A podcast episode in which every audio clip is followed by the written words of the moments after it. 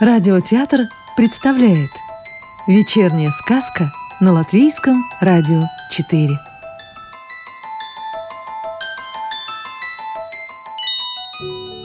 А сегодня послушаем сказку «Небывалый воробушек». Автор Викс. Перевод с латышского языка Нина Бать. Воробушек знакомится с сизоворонкой. Всякий раз, когда воробушек удивлялся, он начинал быстро-быстро махать крылышками. Махал и махал, но вот однажды замахал как-то по-особенному. От того, что увидел на дубу красавицу сизоворонку, а красавица-птица какое-то время поглядывала на воробушка просто так. И вдруг глянула на него тоже как-то по-особенному. Первый рассказ Сизоворонки. Воробушек и Сизоворонка сперва смущались, как бывает при первом знакомстве. Но вскоре освоились. «Ты видишь?» — вдруг спросил Воробушек и показал вниз. «Человека?» Воробушек тут же решил пустить в ход незнакомое слово, будто оно для него привычное. «Ну да, человека». Сизоворонка сразу смекнула. «А ты, братец, видишь человека в первый раз». Она-то живет на свете уже третье лето и кое-что знает о том о сём, и, по правде сказать, не так уж мало.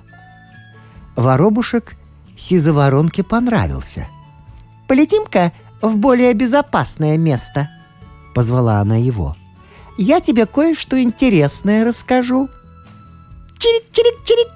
Чудесно!» — обрадовался воробушек. Они подыскали в лесу уютную, заросшую цветами полянку и опустились на ветку кудрявой березы, которая росла рядом. «Сегодня ты в первый раз увидел человека», серьезно сказала сизоворонка. Поэтому тебе полезно будет немножко узнать о нем. Пожалуй, даже полезнее, чем о ястребе, хотя ему, хищнику, по вкусу воробьи. Сизоворонка повертела головой, огляделась, убедилась, что их никто не слышит, и спросила. «Ну, как он тебе глянулся, человек?» «Сам не знаю. Он такой чудной, ни на что не похож. Я и думать не думал, что такое может быть на свете». Сизворонке, видно, понравился его ответ. «Ты прав», — сказала она. «Такое не может быть. Однако есть. В данном случае мы видим, как выражаются ученые, Отклонение от нормы. Отклонение от нормы? А что это значит? Не понял воробушек. Он уже примирился с тем, что сизоворонка гораздо умнее его. И даже похвалил себя. Молодец, сумел подружиться с такой умницей и красавицей. «Отклонение от нормы?» — переспросила сизоворонка. «Я бы сказала, это скачок в сторону, заворот, заскок. Лучше я тебе расскажу все по порядку. Ей давненько не попадался такой внимательный слушатель, и она с важным видом начала просвещать несмышленыша.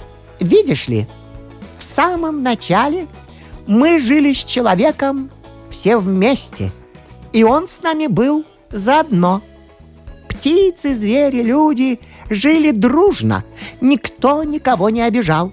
Но потом с человеком что-то случилось. Мы это назвали его болезнью.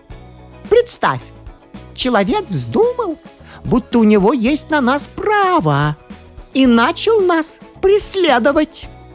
И мы от него отделились. У нас не было другого выхода.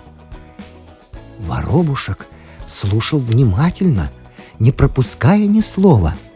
Сизоворонка снова опасливо огляделась. Но скажу по секрету, мы еще не потеряли надежды. Доверительно шепнула она своему новому знакомцу. Мы же знаем, болезни можно лечить. До нас дошли рассказы пра-пра-пра-пра-пра-пра-пра-бабушек и пра-пра-пра-пра-пра-пра-дедушек о давних временах, о дружбе с человеком.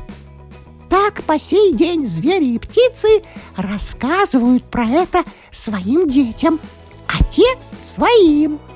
Поэтому не теряем надежды. Вот что рассказала воробушку Сизоворонка, сидя на березовой ветке над заросшей цветами лесной полянкой.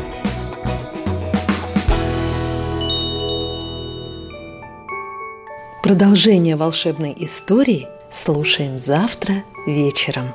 Сказку читал актер Рижского русского театра Вадим Гроссман.